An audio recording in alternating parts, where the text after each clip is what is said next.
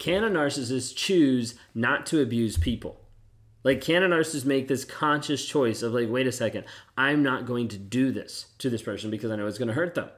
You might have heard the phrase before, like, hurt people, hurt people. Okay? I want to give you a little bit of background. Okay? First off, hurt people, hurt people is just wrong when you first think of it because people normally think of, like, well, if they're hurt, then they're going to hurt other people. Okay? That's not true. Unhealed people hurt people time and time again because there's many people that have been hurt and have been abused and that have had a lot of awful things happen to them and they're not out there hurting and abusing other people. The phrase hurt people hurt people actually came on the flip side of someone being like, wait a second, like I need to be careful what I'm saying because this is something that has hurt me before. It might hurt someone else. Do you see how we've like skewed up phrases and how we've changed stuff over the years to make it seem better or worse? At the end of the day, that's not the exact meaning that hurt people hurt people actually came from. Okay. When we're talking through this aspect of narcissists and can they actually choose to abuse, then some people are going to look at myself, or they're going to look at Lee Hammock, or they're going to look at a couple other self aware narcissists and be like, wait a second. They're narcissists, but they're not abusing. Something's different there. So maybe they actually can choose. Look, Bumble knows you're exhausted by dating.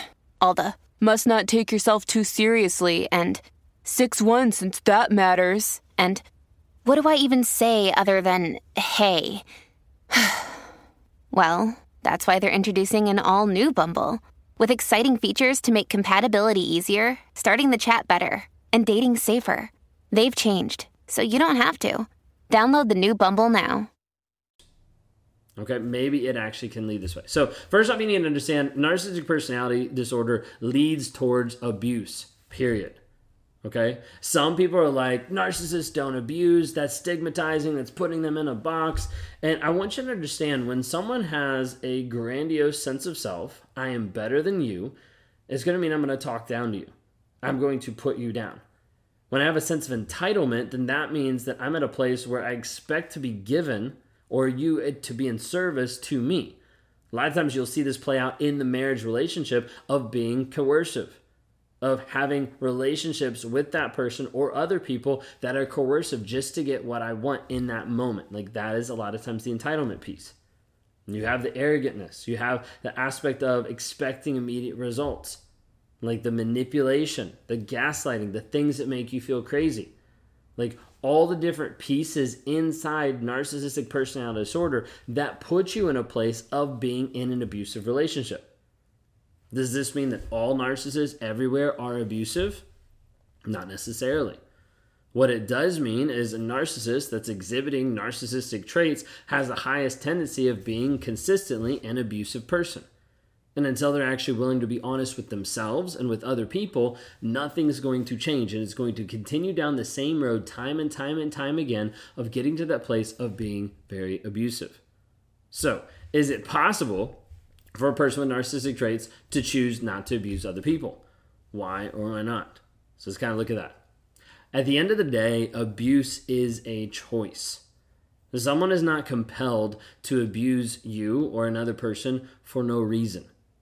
There is a story that they're telling themselves. There is a alternate version of reality that they're selling themselves in that moment of saying, "Hey, this is okay." The majority of times when we talk about specific situations of they did this to you and we flip it around and be like, "Hey, if you did this to them," and they're like, "Oh, wow. Like I would hate that. I wouldn't like that." Or they would make some excuse to try to be able to like push to the side.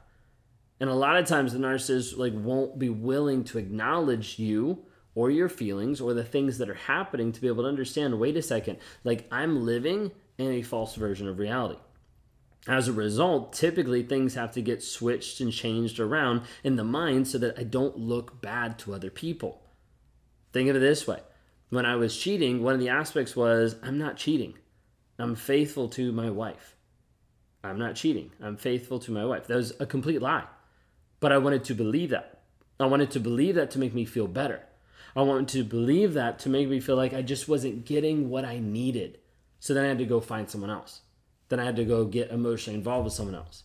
Then I had to go connect with someone who actually understood me. Like all these things, different lies that I had to sell myself. Now, at the beginning, I knew they were lies. over and over, you keep repeating them, you get to the place where you start to believe the lies. And you start to think, it's not that big a deal. And this is what happens a lot of times in narcissistic relationships of them convincing themselves that it's not that big of a deal, that they have to do this, that this is a big issue for them. So they need to be able to focus on this. What factors, so third question, what factors contribute to a person with narcissistic traits choosing to abuse others or not? Are there factors internal or external? Okay. So a lot of different pieces here. Uh, we could kind of like dive into this for like a long period of time. What I want you to really consider is the biggest factor, hands down, the biggest factor of an narcissist choosing to be abusive or choosing not to be is that honesty piece of them willing to be either honest or not honest with themselves. And there was a moment like years ago where I got to the place where I understood like a piece of what I was going through. And this is after becoming self-aware, after having like an idea, and I could I could sit in the moment and I could kind of sit back and I could think on different things that had happened in the relationship and how those lies end up influencing me to get to the place of where I was, of how narcissistic, of how abusive. There is a piece inside a narcissist that can continue to change and rewrite history over and over and over again to make them into the good person, even if they're the one abusing, even if they're the one yelling, screaming, raging, hitting you. And there was like a moment, not like a, a, physical moment of something happening, but a moment of me sitting down and thinking about something in the past and playing it out in my mind over and over and over again and starting to see and break down and see the logical connections of why it would be easy to get to the place of being physically abusive. Now some of you watching this might be like, "Whoa, like this is like way more than I expected." For a narcissist going through this thought process, and then you have sociopaths, psychopaths going through this thought process, it ends up going through this process of rewriting the version of reality that I'm experiencing. Like someone is not listening to me, someone is not respecting me. I need to be able to assert that power and control. Then, when I do that, I can't feel bad about that, so I need to explain it away. I need to phrase it in a different way. I need to hide it through the aspect that this person respe- disrespected me. This person hurt me. This person's attacking me. And then it's okay to lash back out. There's so many different pieces that happen to it, but ultimately, this aspect of being honest with themselves, honest with what's actually going on. The hard part is the narcissist typically isn't going to be honest. They're not going to acknowledge this is what I'm dealing with, this is what I'm going through, this is what's coming out. And so it just keeps going through the same rigmarole over and over and over again. At the end of the day, there's people out there that either make a choice to either abuse or not to abuse, day in, day out. There's people that struggle with different addictions that choose day in, day out. There's people that struggle with how they want to be able to interact with other people or how they want to be able to come at other people day in, day out. There is a choice. And the thing is, a lot of times a narcissist will put it back on you and tell you that they had no choice. That is a lie. That is a lie that's perpetuated by narcissists, and that's a lie that's perpetuated by a lot of society. I couldn't help it. I just had to. It's just what I needed to do. At the end of the day, a narcissist will try to make you feel like you're the crazy one because you made them do it. Because you looked at another man across the street, which is why they felt like they needed to cheat on you.